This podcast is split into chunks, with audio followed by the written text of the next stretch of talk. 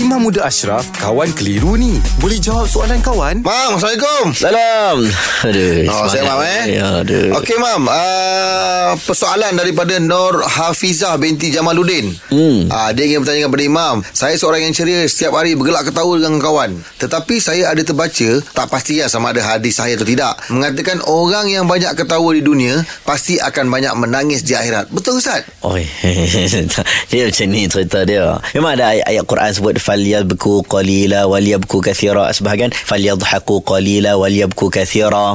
Ha? Orang yang mungkin banyak ketawanya maka hari akhirat dia sedikitnya uh, sedikitnya ketawa tapi lebih banyak menangis. Ada pula pandangan ni, ayat Quran yang lain orang yang banyak menangis di dunia ni nanti di hari akhirat dia banyak ketawa. Okey apa maksud sebenarnya ayat ini? Bukan bermaksud orang tu tak boleh seronok. Kita ni adalah manusia. Manusia ni apa maksud manusia? Ulama sebut salah satu kelebihan manusia membezakan dengan pokok dengan haiwan ialah boleh ketawa. Pernah tengok lembu ketawa? Tak pernah. Ah, mana tengok kambing Senyum.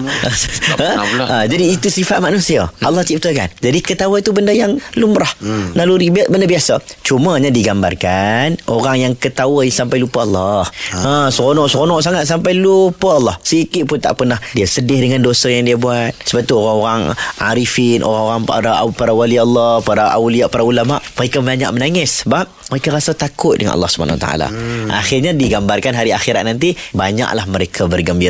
Tapi kalau kita hanya seronok-seronok 24 jam seronok, bukan tak boleh seronok. 24 jam seronok, takut-takut nanti kita menyesal di hari kemudian. itu maksud dia. ayat Quran tu. Oh, Ha. kiasan je lah. Okay, terima kasih Mam eh. Baik. Alhamdulillah. Selesai satu kekeliruan. Anda pun mesti ada soalan kan? Hantarkan sebarang persoalan dan kekeliruan anda ke Sina.my sekarang. Kawan Tanya Ustaz Jawab dibawakan oleh Telekong Siti Khadijah. Tukarkan telekong lama dengan SK. Nikmati penjimatan hingga RM100 dan RM50 selain telekong SK. Kunjungi butik SK atau layari sitikadijah.com. Tertakluk terma. Siti Khadijah. Lambang cinta abadi.